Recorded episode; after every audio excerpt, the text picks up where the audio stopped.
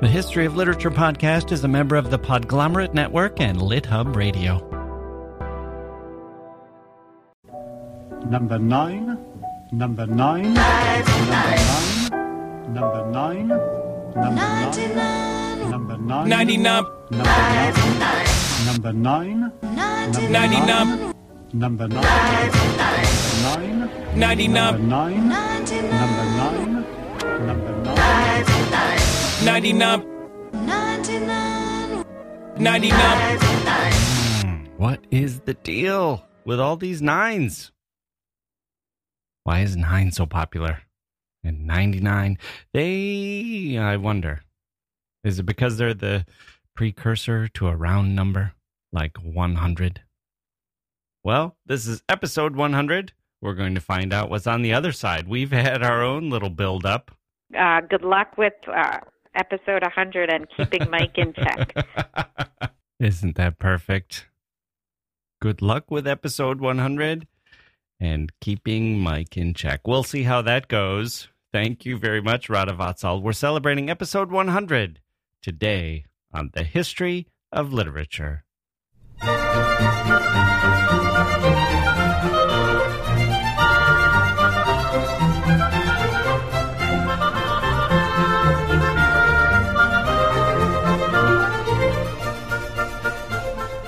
Okay, welcome to the program. This is episode 100.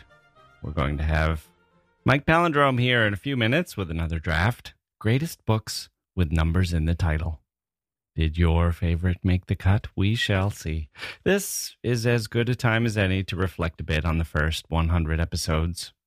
We've come a long way, baby.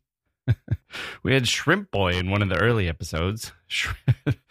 the Trials of Shrimp Boy, that Bryan Cranston vehicle. What has come of that? Hmm. We may need to get reacquainted with Bryan Cranston's agent to find out. Oh man, we've cleaned things up since then. A lesser podcast might have crashed and burned with Shrimp Boy. well, we have crashed and burned many, many times. But a lesser podcast would not have risen from the ashes, as we have again and again, helped by our guests. Vu Tran has been on a couple of times. Both of those were popular. We had Professor Jim Chandler here talking about Frankenstein, and beloved author Jim Shepard here not long ago to talk about Dracula. My old friend and mentor Charles Baxter was here to talk about Chekhov and some other favorite authors. Radha Vatsal's been here twice. Shawna Yang Ryan, Professor Rebecca Messbarger. We might need her to come back to talk some more about Natalia Ginzburg and fascism. I'm not going to be able to mention all of them, I don't think. Professor Andrea Zemgulys was here. Zemgulys. And Paul Pepys. And of course, Bill Hogan, who's been on a couple of times now. A couple? Three, I think, with more on the way, hopefully. An early one I like on the New Testament as literature with Professor Kyle Keefer. And another favorite, our episode on James Joyce with Vincent O'Neill, the actor and theater entrepreneur. That was a fun one. I know I'm leaving out some guests. Terry Hong was here to tell us about the fiction smuggled out of North Korea. Jack Wilson Jr. and Jack Wilson Jr. Jr. They were here for Thanksgiving. This is, we've had a good run of guests. All of them have really helped make the show what it is today. I think those episodes are evergreen. If you want to find them in our back catalog, it's easy enough to do, and it will help me reach my goal of a million downloads. We are well on our way. I didn't know if literature was popular enough to get us there, but apparently it is enough to keep going, to keep me going. And our readers have readers. I always say readers. Our listeners have made the show too. The comments and emails that have helped us along the way, they're sustaining and inspiring. I'm doing this, all of this for you, dear listeners. A little bit for me and a whole lot for you. I'm always very pleased to hear from you when something hits the right note for you. The hate mail, I can do without, I'll be honest. I don't look forward to that. I don't take any pleasure in that. Luckily, there's not too much. And the kind emails, which vastly outweigh the hate mail, they are truly gratifying. Thank you very much for checking in, telling me how you're doing, telling me uh, things about the show, ideas for future shows. Oh, I forgot a guest. My wife's favorite episode so far, Margot Livesey. That was delightful. She has a new book out, coming out. I just saw. I might need to have her back on the show as well, if she'll join us. Oh, and Ronica Dar, another favorite of mine. And of course, our most frequent guest, Mike Palindrome, the president himself. Mike's joining us today to talk about numbers. I've been getting emails from people who are planning to read The Magic Mountain this summer, thanks to Mike.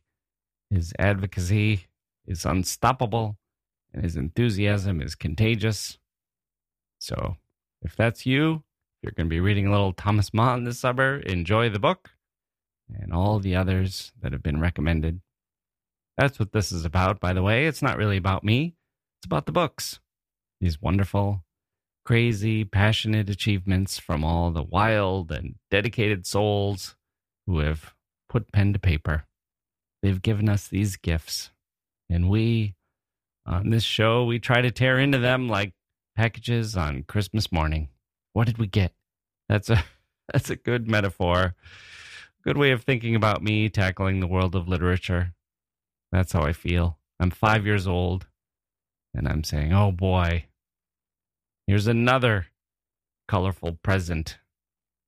What did I get? Open it up. What did I get?" Okay. Mike Palindrome coming up after this. Hey grown-ups, the Cat in the Hat cast is a new podcast from Wondery, perfect for the whole family. Join the Cat in the Hat and your favorite Dr. Seuss characters as they get whisked away on a new adventure every week. Fish dreams of creating his very own polite and quiet podcast. That is, until he gets a surprise visit to his Fishbowl podcast studio from the Cat in the Hat himself. And it becomes very clear that the cat has other plans for the podcast, and those plans are the opposite of quiet. The cat may be disruptive, but it turns out he's also a great help to get fish out of all kinds of predicaments. Bursting with music, silliness, and rhymes, the Cat in the Hat cast encourages us all to find fun that is funny in every episode. Sing along to new favorite songs, try your luck at Titanic tongue twisters, have some fun with wondrous wordplay, and most importantly, bring your family along for all of the adventures in the Cat in the Hat cast. Follow the Cat in the Hat cast on the Wondery app or wherever you get your podcasts. You can listen to the Cat in the Hat cast ad-free right now by joining Wondery Plus in the Wondery app or Wondery Kids Plus in Apple Podcasts.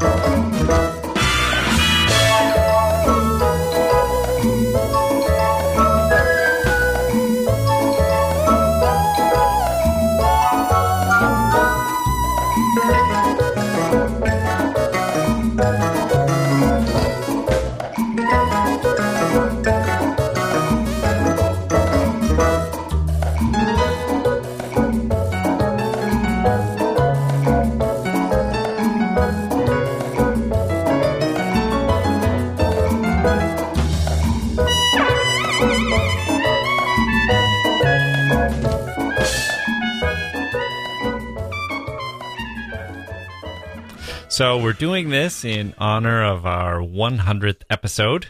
And here's something interesting I thought you might be interested in. Episode 99 is a palindrome, and episode 101 will be a palindrome. And that's not going to happen again until 999 and episode 1001, where we have two palindromes in three episodes. Wow, that, for some strange reason, that reminds me of one of my daughter's classmates has memorized pi to 400 digits. so, other than your name, what is your favorite palindrome?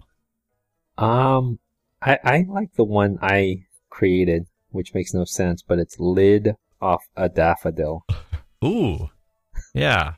I thought It I makes no sense. I think at one point when you were starting to collect palindromes, I was high on your list with uh so cat tacos. Yeah, that was a good one. um I think mine is probably Abel was I ere I saw Elba. Or oh, right. Yeah. I had a book that had a, a drawing of the Garden of Eden, and Adam was saying, "Madam, I'm Adam," and then Oh, yeah. Eve replied, "Eve," and then the snake was there and was saying, "Tut tut." And I used to just, I just marveled at that page that all three of the characters were speaking in palindromes. Just blew me away. well, you know the story of how I found out my name was a palindrome, right? yeah, didn't I thought someone wrote it on your door? Well, there was a there was a girl in college who, who who had taught herself to uh, speak backwards. so, um, must have been like some aut- autism spectrum, but she would speak entire sentences backwards and forwards just to show us that she could do it. And one day she said my name. She, she her eyes lit up and she was like, "Oh my gosh!"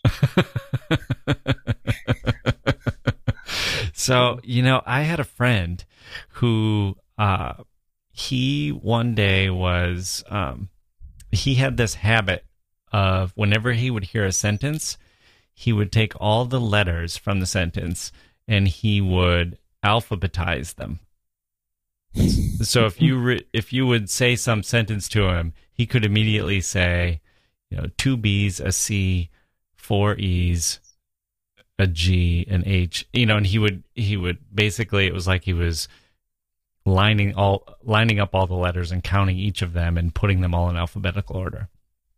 Oh. And so then one day he was he mentioned this to his family and his mom said, "I do the same thing." oh You man. never know. Okay, so let's get to numbers. Do you have a lucky number? Um, I do. It's thirty three. Which is, which is uh, Yeah, Larry Bird's number. no, well, it is, but it's Tony Dorsett's number. Ah, and Kareem. oh yeah, Kareem. I forgot Yeah. about that.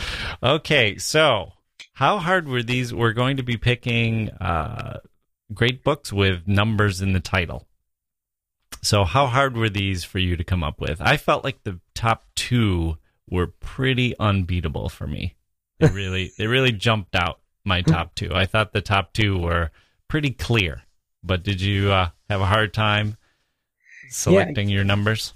I mean, I, I guess I I overthought it a little bit. I, I I wanted to come up with stuff. I, I, there were certain books I wanted to talk about, but then I was like, well, you know, their titles are really tangential the Hmm. fact that I want to talk about them. But then I, so I was trying to think of books where the title really had a lot of meaning. Hmm. Yep. Um, and so I kind of, you know, split it in half. Like some of them, you know, don't have any relevance and some of them really do. So, but I agree with you that the first few, um, like I was saying in our texts earlier to this, that yeah. I'm, I- I'm, I'm really going to try to pick the ones you want to pick. It'll be like a true sports draft where you're looking up at the draft board and you're seeing like many of your players are there. Yeah. So, Yeah, your text was I'm going to quote it here. I plan on taking all of your picks. Exclamation mark. okay, I'll let you take first pick and we'll see how you do. Okay, so I went with Catch 22. Oh. Yeah, that was number 2 on my list. So, I, you know, I I have talked about Catch 22 in the past. It- It's Hell, Mhm. Joseph Heller's first book. Yeah. Um, you know, I think we, we had an episode we talked about best first books and I Yeah. mentioned that.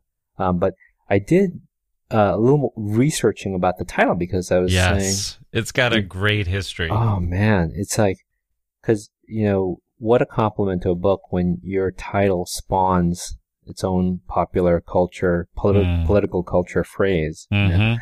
Um, but y- you know, he originally wanted to call it Catch 18. Yes. You, you read about this. So Catch 22 has no significance. Catch 18 doesn't either.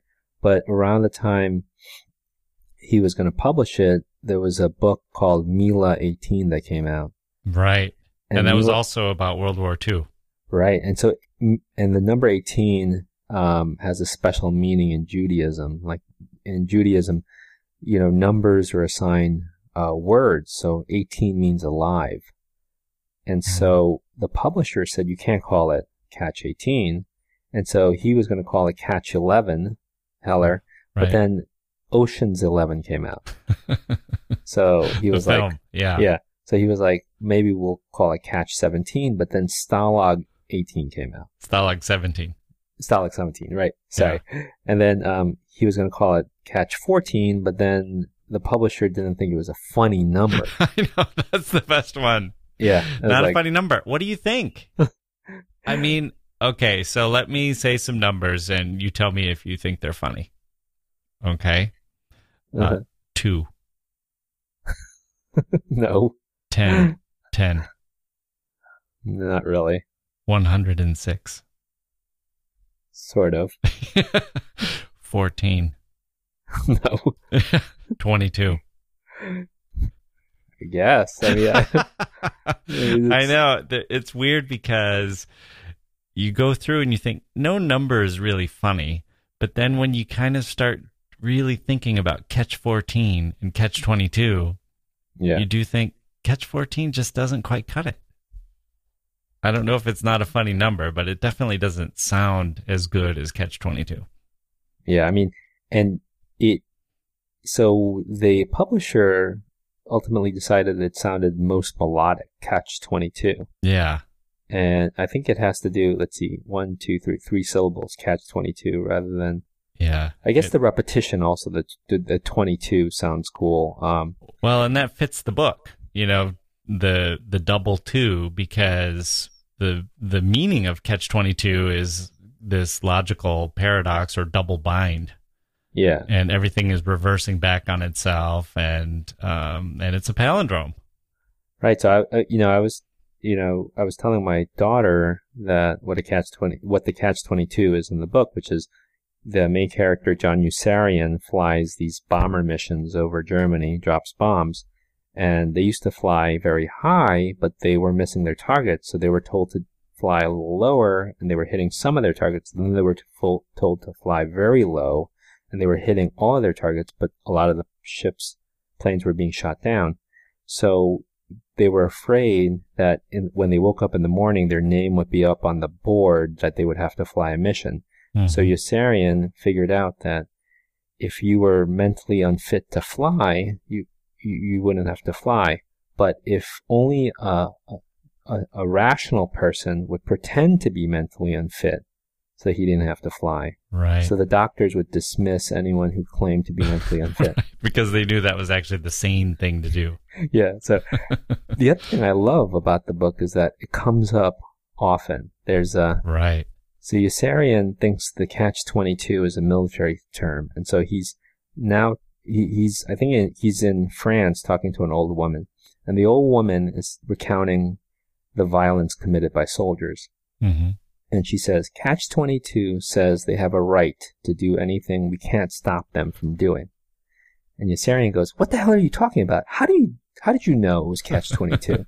Who the hell told you it was catch twenty two? And the woman says, The men with the hard hats and clubs, the women were crying, Did we do anything wrong? The men said no, and pushed them out the door. We asked, Why are you chasing us out? And the men said, Catch 22. All they kept saying was, Catch 22, Catch 22. What does this mean, Catch 22? What is Catch 22? And Yossarian says, Didn't they show it to you? Didn't they make, didn't you even make them read it to you, what it was? And the old woman goes, they don't have to show us catch 22. The law says they don't have to. and Yossarian goes, what law says they don't have to? And the old woman responds, catch 22.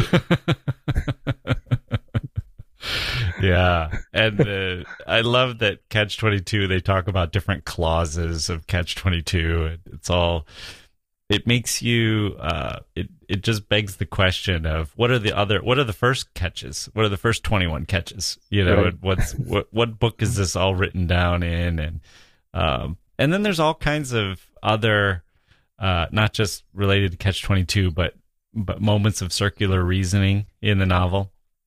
Yeah. Um, like uh, the Texan turned out to be good natured, generous, and likable. In three days, no one could stand him. and uh, the case against Clevenger was open and shut. The only thing missing was something to charge him with. yeah, there's a scene where it, um, Major Major, what a great name, Major Major asks someone, um, why didn't you sign the acknowledgement? And the guy's like, I never had a chance to sign it. And he's like, that's no excuse. oh, great pick. Everybody should read Catch 22 if they haven't already. It makes me a little nostalgic for that generation of novelists who went who served in World War II. You know, Yeah. there, there was there was just a lot of uh you know, it was it was so widespread for men of that age to volunteer for the service. And so there just was a lot of novelists who came out during that period or just other cultural figures too composers and people who had spent some time in the army. And uh, we sort of haven't had that for a while. We have a few books that are written by men in uniform or women in uniform but not not quite the same way as that world war ii generation. Yeah. Okay, I'm going to take my pick, uh, which is 1984 by George Mhm. Orwell. Right. Yeah. And I think it's pretty famous that he wrote the book in 1948 and reversed the numbers.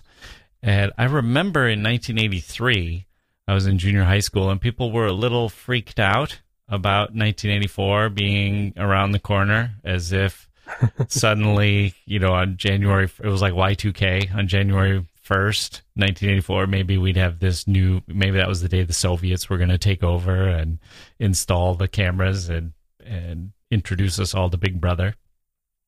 Uh, I also uh, remember people at the time used to say that Orwell, the, the dystopia of 1984 couldn't happen because of Orwell's novel, that it had made it impossible.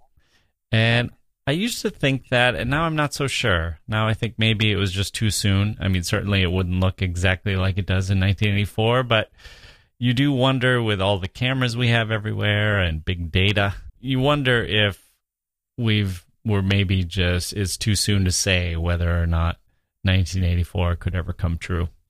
You know, I didn't have 1984 on my list because I have to confess, I never finished it.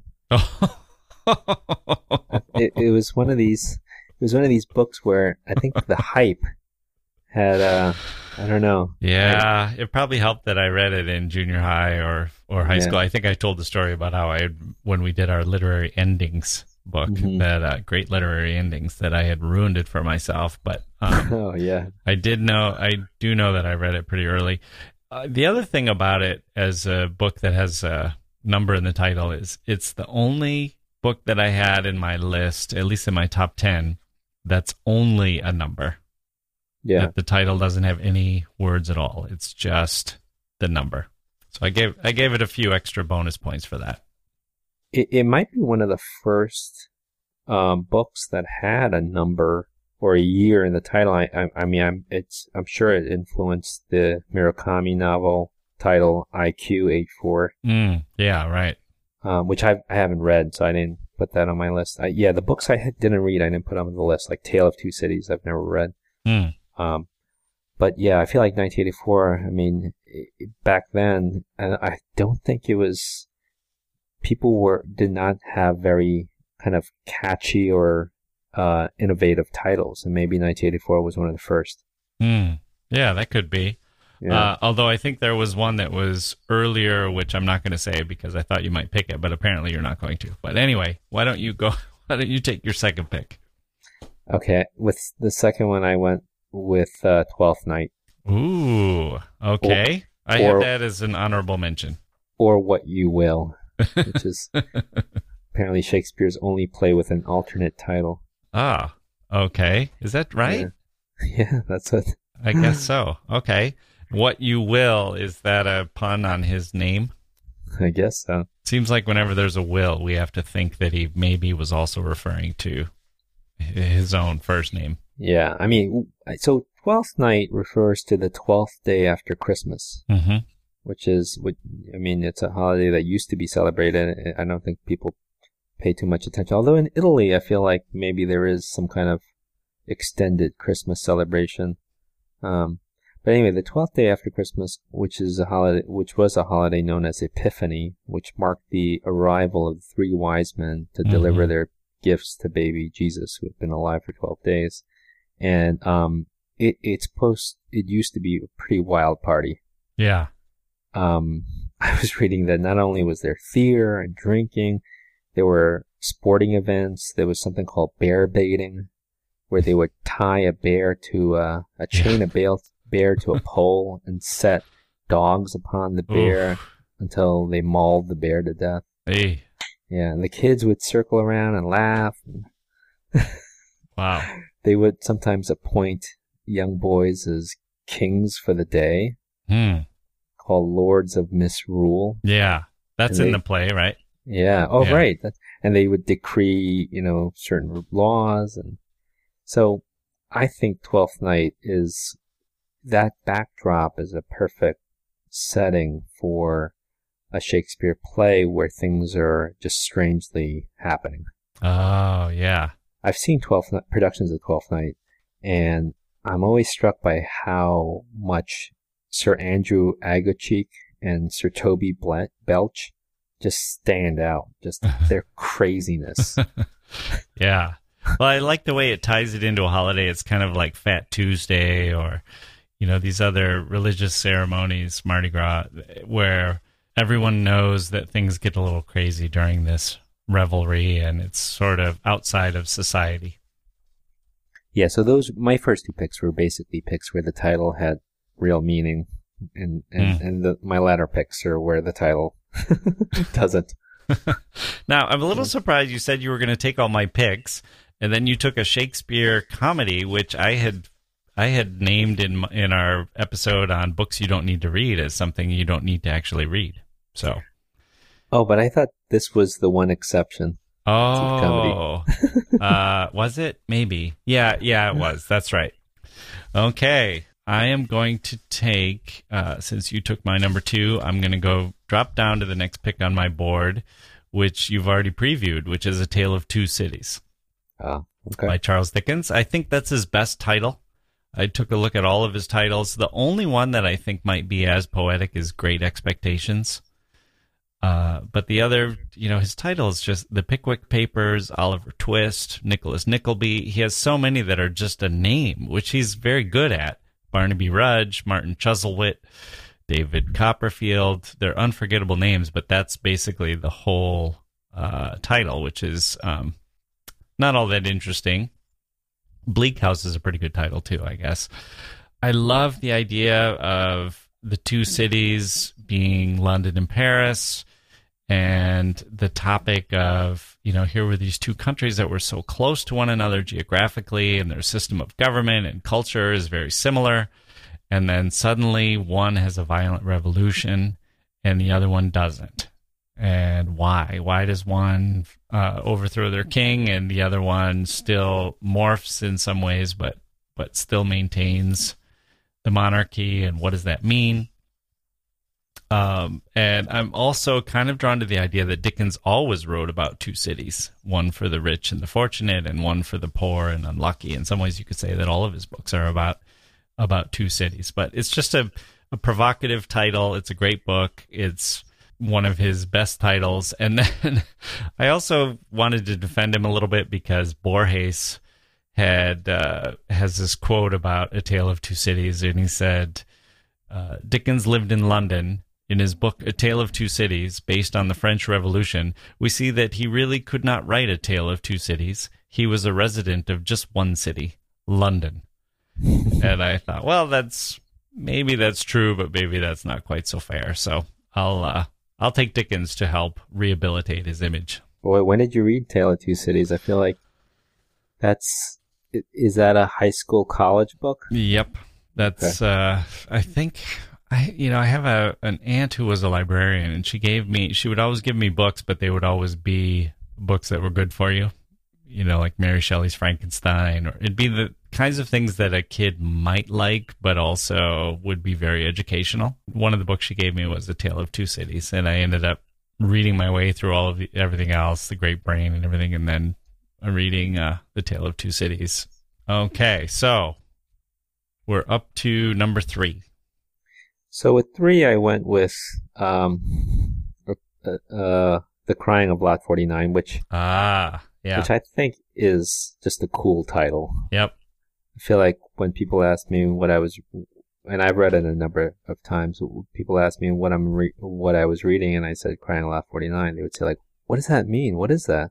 Right. And, and I would I would always say like, "Hey, you, you've got to read it because it actually is the title of it is revealed in the last line." oh.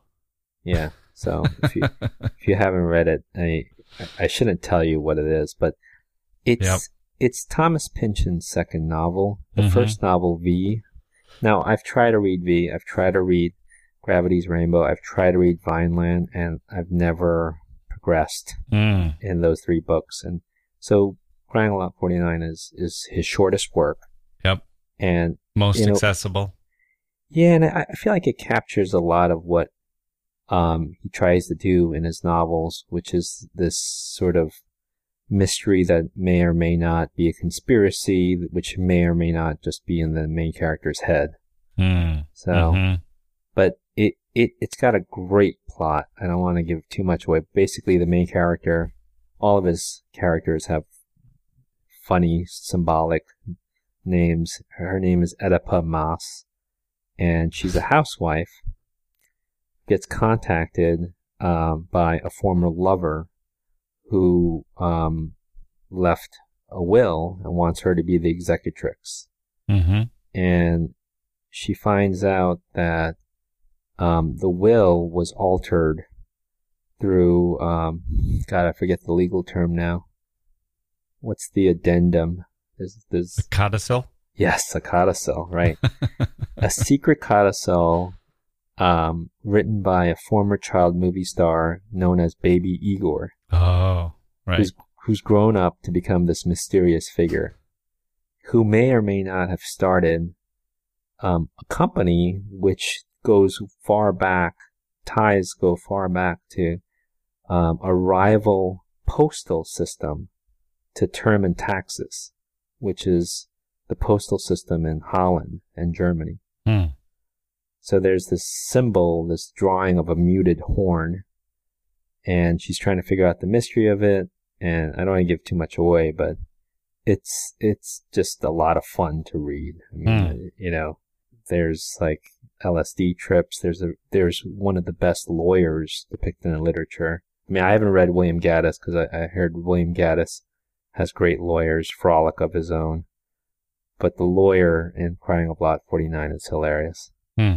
You don't need to give it away, but 49 is it's a very specific number. There's something about the numbers when they're specific and they're not, you know, Yeah. 10 or 100, but it makes um, the precision of it makes it kind of mysterious and uh, makes people want to. It, it it's inviting. Yeah, I mean, that I came across a lot of titles that had a round number, like a Mhm. hundred or a thousand, Right. and I think when when those titles first came out, they seemed more symbolic than they do now. Mm-hmm. Now they just seem, you know, kind of like I don't know, they they they kind of meld into the woodwork. Yeah. And a lot of them, I mean, I know I took Tale of Two Cities, but a lot of them will just have three. Yeah, Like three is used a lot. Um, okay. Good pick. I am going to take my next pick, which is, speaking of round numbers, which is 100 Years of Solitude, right. the yeah, that- that, Marquez was on, novel. that was on my list. Yeah, it's a beautiful, uh, poetic title. The 100 years, and then the idea that there's solitude, which is such an interesting emotion that would be running through a whole century. It's very rich with possibility, but also sadness and complexity. It's the story, if people haven't encountered it, it's seven generations compressed into time, but also it's really not necessarily 100 years. It's not like you you know, it's not a book where you'd have 100 chapters and each chapter would be a year or you'd be marching through in any kind of organized way. There's a kind of drifting, eternal feel to the book. Time is much more fluid than you would think from a book with uh, such a, a definite period of time right in the title. It, it it's a great title because also because it you know the idea of covering a hundred years in a book, you know, is so ambitious Mm-hmm. and Yep. you know, I really love that title. I think Yeah. that's I also like the title Love in the Time of Cholera, which is another Yeah. really interesting title. He's got a way of, uh, with those two titles anyway, of kind of turning things around, you know, to make you make you really think. Just in the, just just the title itself is very pregnant with meaning. yeah. I, I, I, I recommend that book if people haven't read anything by Garcia Marquez as a first book. Okay, so number four.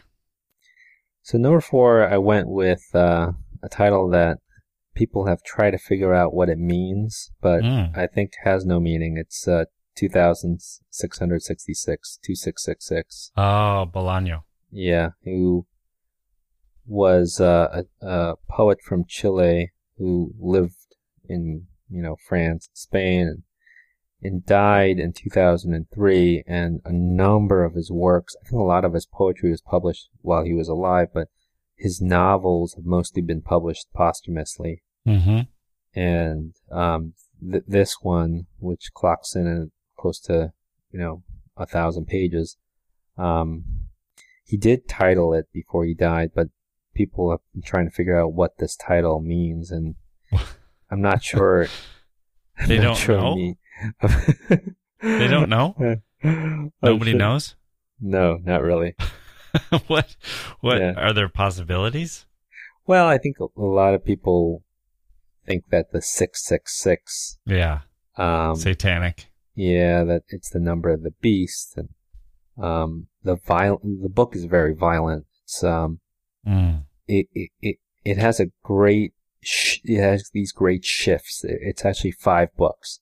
Um, it, it starts with a number of academics who will become obsessed with this German novelist Benno von Archimboldi, and they meet at this conference, and they're all talking about his literature and um, how strange it is, and they become involved in a relationship with each other. These four academics, and they hear that he's actually not dead; he's alive in Mexico.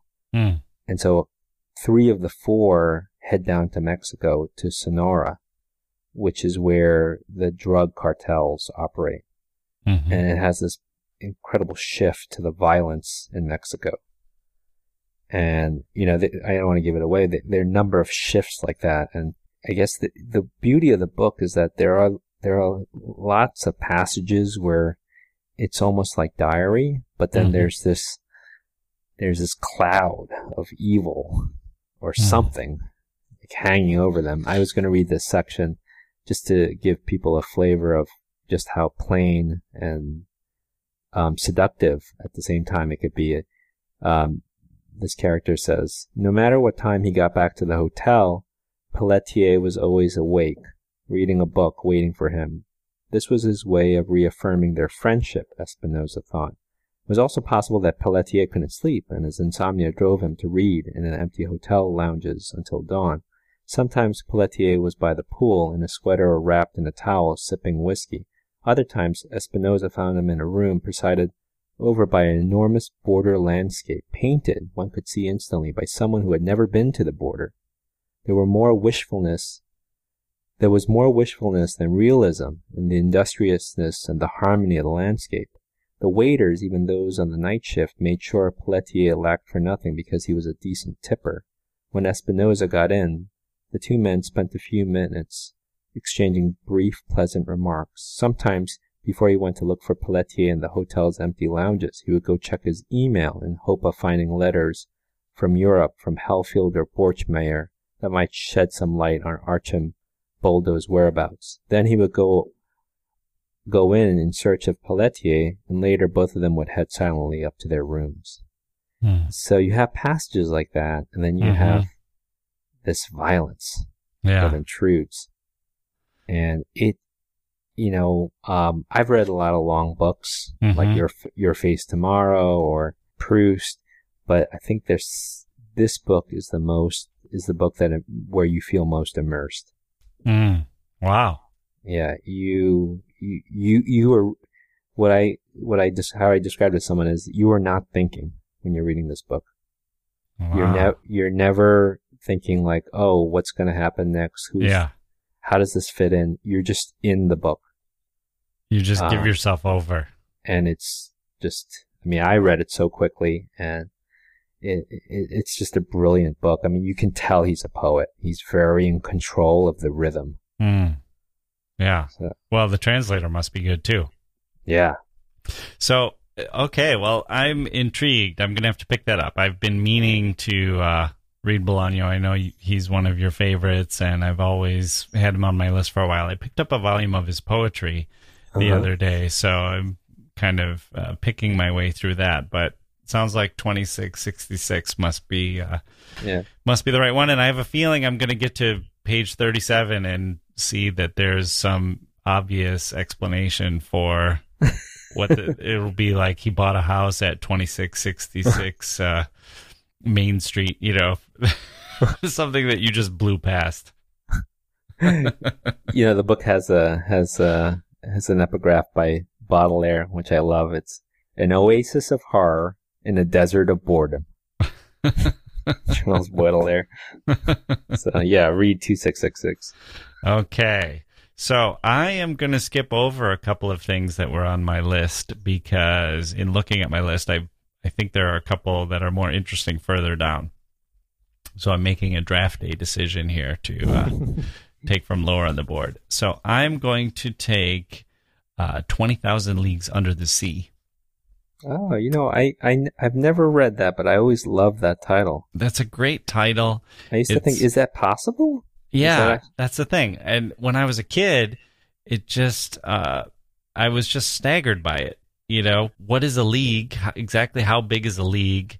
And how deep is 20,000 leagues? It just sounds so deep. There's something so mysterious about 20,000 leagues under the sea and which fits right in with what the book is about. Um, although I've it was so long ago that I've read it that I can barely remember it now.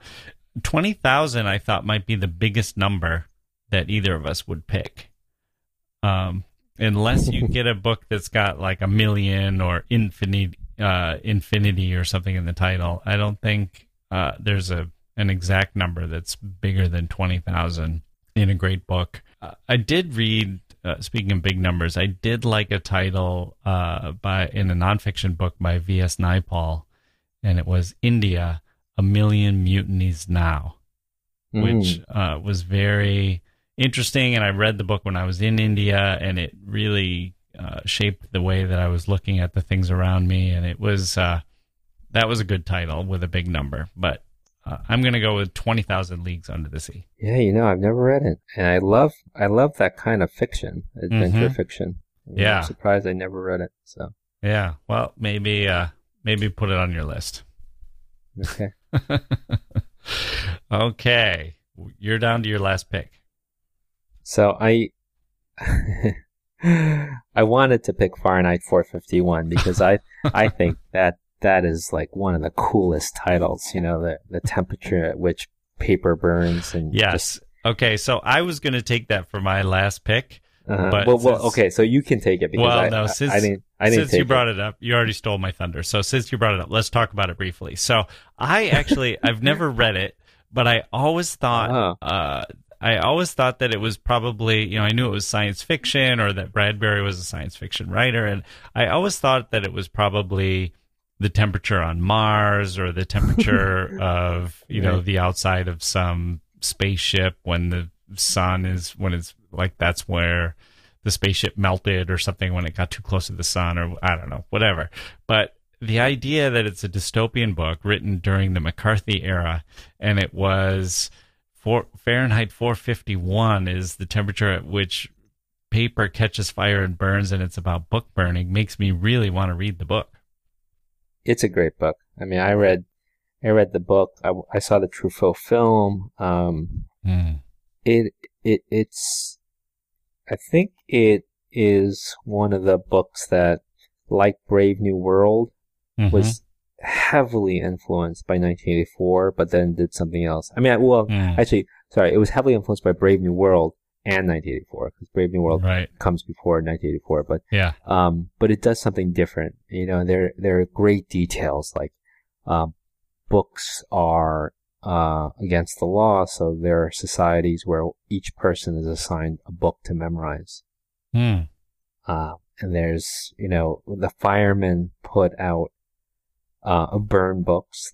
They they set fire to libraries Mm. you know, which is so clever because when when you're a kid, when you hear someone's a fireman, Right. you think they set fires, right? like it just Right. like why aren't they called like the the watermen? right. Right. Why aren't they like yeah?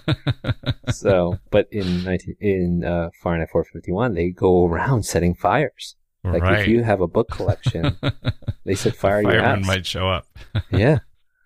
So it's it, and I I just love the way it it, it probably inspired a lot of writers because it, it, it's such a good idea mm-hmm. and to make it into a story because I think a lot of ideas that become stories just stay kind of like one trick ponies. They they just stay Yeah. ideas. Yeah. Um, you know, interesting. Mel Gibson acquired the rights uh, to the film, uh, the film rights, but he abandoned them because he couldn't really think of an idea. He think think of a way to do it, but Showtime is now going to make, uh, I think, a miniseries of it. It's supposed Mm. to come out in the next year. Wow. Okay, Yeah. good. Well, it's it's a very evocative title, and I like that. If we're just looking at the numbers here, I like that it's not a round number, and it's a very almost hyper specific number, but it's linked to something actual. It's not just something invented and chosen, but it actually has a a grounding in science that this is the Yeah. the the temperature. So okay, well, I didn't mean to uh, distract you from your number five pick. So what do you have? All right. So I went with like the most, the, the, the title that meant the least, but I love and I just want to talk about, which is, uh, John Berryman 77 Dream Songs. Ah, Yeah. So, Okay, well, this is interesting because this is a specific genre of title, or I don't know if genre is the right word, species of title that we have not chosen, which is a counting title. yeah. You know, Right, nine right. stories, Salinger's nine stories, or Barthelme's 40 stories. Um, I had uh, 20 love poems and a song of despair by Neruda, Oh, right. or, you know, things where it just counts for you what's going to be inside. I just love his voice. Um, 77 Dream Songs is about this man, Henry, and his making his way through America. Hmm. Um, oh, wait, wait, wait. I might be totally wrong then. I thought 77 Dream Songs was going to be that there were 77 of them. Yeah, no, they are. Oh, okay. okay. Yeah, they, they yeah, there are 77 uh, poems, but they're all about Henry. I I see. Got yeah, it. and his story is you know very sad. He his father, he grew up in Oklahoma, John Berryman. So he's he's a he's a modern poet, very good friend of Robert Lowell. Mhm. Um uh and knew Marianne Moore and you know Wallace Stevens and everyone else. Um when he was a boy, his father killed himself in his bedroom. oh, Yeah. in the boys' bedroom. Yeah. And so oh, oh, so the, sad. The mother remarried, and the the husband was kind of a weird character, and the the husband made the mother change her name from Martha to Jill, Hmm. which is just bizarre. Um, and then um, That's so strange. I've never heard of that. before. In fact, I was thinking like, what a great, what a great. It's almost, it's not fictional because it's just too unreal, you know. Yeah, it's like a Hitchcock. It's like Yeah. Vertigo, but uh, even a detail that Hitchcock Yeah. didn't even have. So, and then he committed su- John Berryman uh, drowned himself, committed suicide, and then when his mother found out, she called Robert Lowell because they were best friends, and she started reciting some of her son's poetry, uh, where there was drowning scenes. Mm. And Lowell was so weirded out. He, I mean, people know Lowell's history. He, he was, Yeah. he could be very unstable, and he was saying, you know, to be confronted by his friend's mother reciting his poetry after being told he was dead. It was just, Mm. Wow. um, but I, I wanted, on a happier note, I wanted to read one of the um, poems. It's very short, and I, I, I think it kind of sums up his high-low style that a lot of people love. Um, this is a dream song. At 46. So it's I am outside. Incredible panic rules. Uh, This reminded me a little bit of Trump America, by the way. Um, people are blowing and beating one each other without mercy. Drinks are boiling. Ice drinks are boiling. The worse anyone feels, the worse treated he is. Fools elect fools. A harmless man at an intersection said under his breath, Christ! That word so spoken affected the vision of when they trod to work the next day, the shopkeepers who went and were fitted for glasses. Enjoyed they then an appearance of love and law. Millennia whiffed and waft, one one, ere ere, their glasses were taken from them, and they saw. Man has undertaken the top job of all, sans fin. Good luck! I myself walked to the funeral of tenderness, followed other deaths. Among the last, like the memory of a lovely fuck, was do et des. I don't know Latin, so I don't know what that means at the end, but you can hear you can hear the the the the transitions he makes from, you know, everyday speech Right. and his humor. You know, I, I I really love like ice drinks are boiling. The worse anyone feels, the worse treated he is. Mm. Yeah. Uh, Okay. Good pick. Now, I've had to cross quite a few out. I had to cross out my Fahrenheit 451. And, uh, okay. So I'll take this one. This is another type of, uh, this is another type of number I don't think we've taken yet, which is the, um, the word that's actually a number. Hmm. I'm going to take uh, Agatha Christie's book, and then there were none, oh yeah, That's which great. is it's a great title. It's mysterious. It's haunting. It's got that sense of doom built into it. It's really the classic one by one murder story where people are disappearing one by one for you know out of some house or some some get together and it, it's a it's a perfect title for that and then there were none the original title was actually 10 little n words. I'm not Yeah. going to say the actual title. It, which is from a the nursery rhyme in america. It was 10 little indians i guess in england. It was uh, the 10 little n words. And so that made me think that the switch from that original title to and then there were none has got to be the best improvement in a title that's ever been made um so let me run through i should have done this before i i made my pick but let me run through some not chosens and some honorable mentions the 39 steps uh, Oh, was yeah. pretty high for me especially because of the hitchcock movie 2001 a space odyssey which Right. uh I've never actually read the book, and I didn't want to take another year after 1984. It's a, a film I like a lot, though. 1919 by Dos Passos. I thought that was, I think that came before 1984. It was written before it, so I was a little surprised that that hadn't come into your mind when you were talking about 1984 being the first year book. oh yeah, Uh, you're a Dos. You're one of Dos's guys, right? yeah. I like uh, USA trilogy a lot. So other another type of number we didn't take Richard the Third and Henry the Fifth. Um, I thought you might take Slaughterhouse Five. Yeah, you know, I, I I had that on my list, and I did I did want to read a little quote from it because I thought it was hilarious, and as you know, you and I would have a personal connection to it. But he, if you can indulge me, listen to this. I think about my education sometimes. I went to the University of Chicago after a while after the Second World War. I was a student in the Department of Anthropology. At that time, they were teaching that there was absolutely no difference between anybody. They may be teaching that still. Another thing they taught was that nobody was ridiculous or bad or disgusting. Shortly before my father died, he said to me, You know, you never wrote a story with a villain in it. I told him that was one of the things I had learned in college after the war. it's such a snappy book. I actually, Yeah. I actually read that in my 30s, and I loved it. I oh, really? Yeah, I I know people read it much earlier. Yeah. I thought, you know, I read it in college, but I it was when I was doing my year abroad in Italy. So otherwise, I probably would have given you my copy.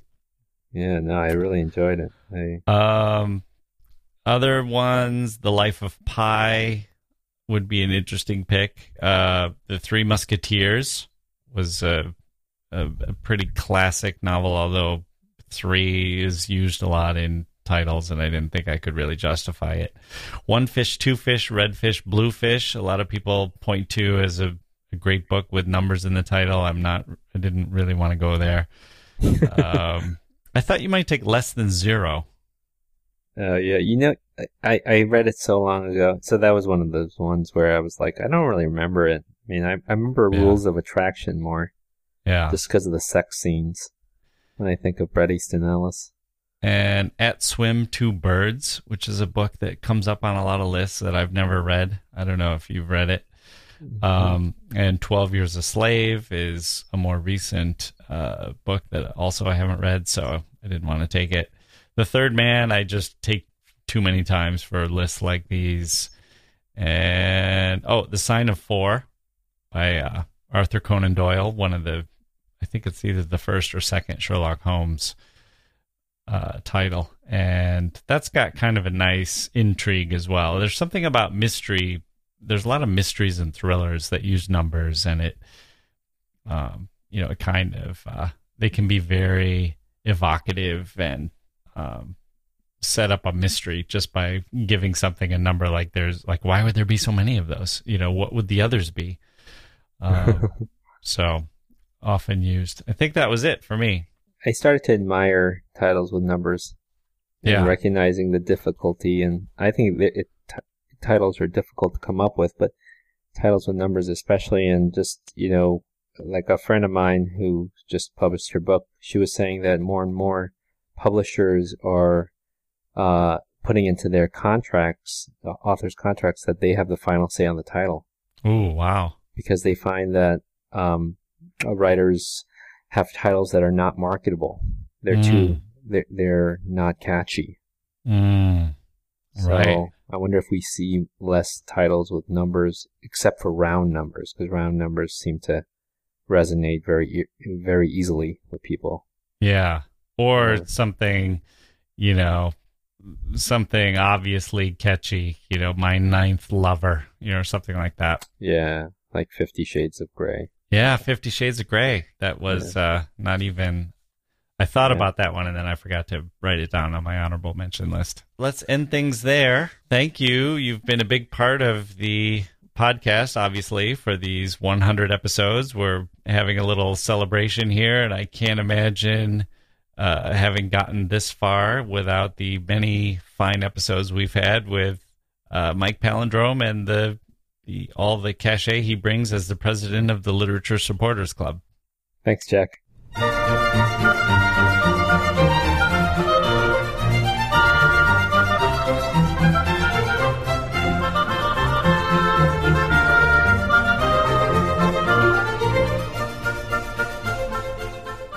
Okay, there we go. Numbers. Lots of numbers. I hope you enjoyed it. As I mentioned before, I have some vacation coming up, some scheduled vacation. I'll be in Seattle, hiking and zip lining and ferrying and swimming my way through the Pacific Northwest and eating and drinking coffee. I love it up there. This vacation is much needed. But we will be back after the break with some more literature. I'm working on some reader suggestions. Some really great ideas for episodes have been coming in and will be coming up. And I'm lining up some more wonderful guests. I meant it earlier when I said this show was really about you more than me. Without listeners, there wouldn't be a show. There might have been a, a couple of episodes, but there wouldn't have been 10, let alone a 100 and I wouldn't be launching into the next 100 either. So give yourself the yourself. Give yourselves a pat on the ears. On the ears, the back. I was thinking that your ears deserve all the credit, but we'll stick with the phrase. And your mind. Can you give yourself a pat on the mind? I'm looking forward to more time together, and I hope you are too. I'm Jacke Wilson. Thank you for listening to the first 100 episodes, and we'll see you for the next 100.